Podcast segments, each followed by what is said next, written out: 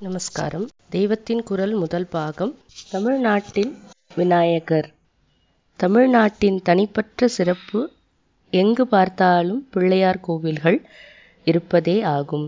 கோவில் என்ற பெயர் வைத்து விமானமும் கூரையும் போட்டு கட்டிடம் எழுப்ப வேண்டும் என்பது கூட இல்லாமல் அரச மரத்தடிகளிலே கூட வானம் பார்க்க அமர்ந்திருக்கும் சுவாமி நமது பிள்ளையார். தெருவுக்கு தெரு பிள்ளையார் கோவில் நதி கரைகளிலெல்லாம் பிள்ளையார் மரத்தடிகளில் பிள்ளையார் என்றிப்படி இந்த தமிழ் தேசம் முழுவதும் அவர் வேறெந்த சுவாமிக்கும் இல்லாத அளவுக்கு இடம் கொண்டு அருள் பாலித்து வருகிறார். அவரை பிள்ளையார் என்றே அன்போடு கூறுவது நம் தமிழ்நாட்டுக்கே உரிய வழக்கம். சர்வலோக மாதா பிதாவாகிய பார்வதி பரமேஸ்வரர்களின் ஜேஷ்ட புத்திரர் அவர். பிள்ளை என்றால் அவரைத்தான் முதலில் சொல்ல வேண்டும். வெறுமே பிள்ளை என்று சொல்லக்கூடாது என்பதால் மரியாதையாக பிள்ளையார் என்று சொல்வது தமிழ்நாட்டின் சிறப்பு.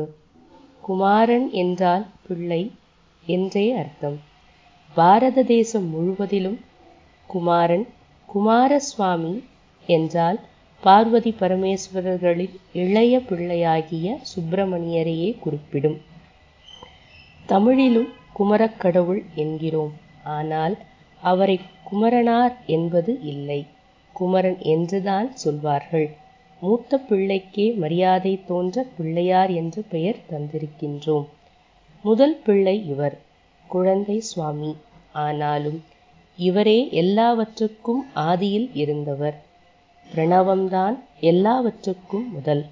பிரணவத்தில் இருந்துதான் சகல பிரபஞ்சமும் ஜீவராசிகளும் தோன்றின. அந்த பிரணவத்தின் ஸ்வரூபமே பிள்ளையார். அவரது ஆனை முகம் வளர்ந்த தும்பிக்கை இவற்றை சேர்த்து பார்த்தால் பிரணவத்தின் வடிவமாகவே தோன்றும். குழந்தையாக இருந்து கொண்டே ஆதி முதலின் தோற்றமாகி இருக்கிற பிள்ளையார் குழந்தை போல் தோன்றினாலும் பக்தர்களை ஒரேடியாக கைதூக்கி உயர்த்தி விடுவதிலும் முதல்வராக இருக்கிறார். ஔவை பாட்டி ஒருத்தியின் உதாரணமே போதும். ஔவையார் பெரிய கணபதி உபாசகி. பிரணவ ஸ்வரூபியான விநாயகரை புருவ மத்தியில் தியானித்து கொண்டு ஔவையார் யோக சாஸ்திரம் முழுவதையும் அடக்கியதாக விநாயகர் அகவலை பாடியிருக்கிறாள்.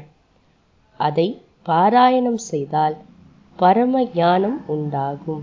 இந்த ஔவையாரை பற்றி ஒரு கதை உண்டு. சுந்தரமூர்த்தி சுவாமிகளும் சேரமான் பெருமாள் நாயனாரும் கைலாசத்துக்கு புறப்பட்டார்கள். அவர்கள் ஔவையாரையும் உடன் அழைத்து போக எண்ணினார்கள். அப்போது ஔவை விக்னேஸ்வரருக்கு பூஜை பண்ணி கொண்டிருந்தாள். சீக்கிரம் பூஜையை முடித்து தங்களுடன் கைலாசத்துக்கு வருமாறு சுந்தரமூர்த்தியும் சேரமானும் அவளை அவசரப்படுத்தி அழைத்தார்கள். அவளோ நீங்கள் போகிறபடி போங்கள். உங்களுக்காக நான் என் பூஜையை வேகப்படுத்த மாட்டேன். விநாயக பூஜையே எனக்கு கைலாசம் என்று சொல்லிவிட்டாள். அவர்கள் அப்படியே கிளம்பி விட்டார்கள். அவ்வை சங்கோபாங்கமான பூஜையை செய்து முடித்தாள். முடிவில் பிள்ளையார் பிரசன்னமாகி அவளை அப்படியே தம் துதிக்கையால் தூக்கி ஒரே வீச்சில் கைலாசத்தில் கொண்டு சேர்த்து அவளுக்கு பிற்பாடுதான் சுந்தரமூர்த்தியும் சேரமானும் கைலாசம் வந்தடைந்தார்கள். ஆதாரம் பயில் ஆரூரர் தோழமை சேர்தல் கொண்டவரோடு முனாலினில் ஆடல் வேம்பரி மீதேறி மா கையிலையிலேகி ஆதி அந்த உலா ஆசுபாடிய சேரர் என்பதில் சொல்லாமல் சொல்கிறார். அப்படிப்பட்ட சேரர் ஆண்ட கொங்கு தேசத்தில் உள்ள பழனியில் இருக்கிற பெருமாளே என்று பழனி ஆண்டவனை பாடுகிறார். சுந்தரரும் சேரமான் பெருமாள் நாயனாரும் கைலாசம் சேர்ந்ததற்கு இப்படி குமாரசுவாமியின் சம்பந்தத்தை உண்டாக்குகிறார். மூத்த குமாரரான பிள்ளையாருக்கோ ஏற்கனவே அந்த சம்பவத்தில் சம்பந்தம் இருக்கிறது.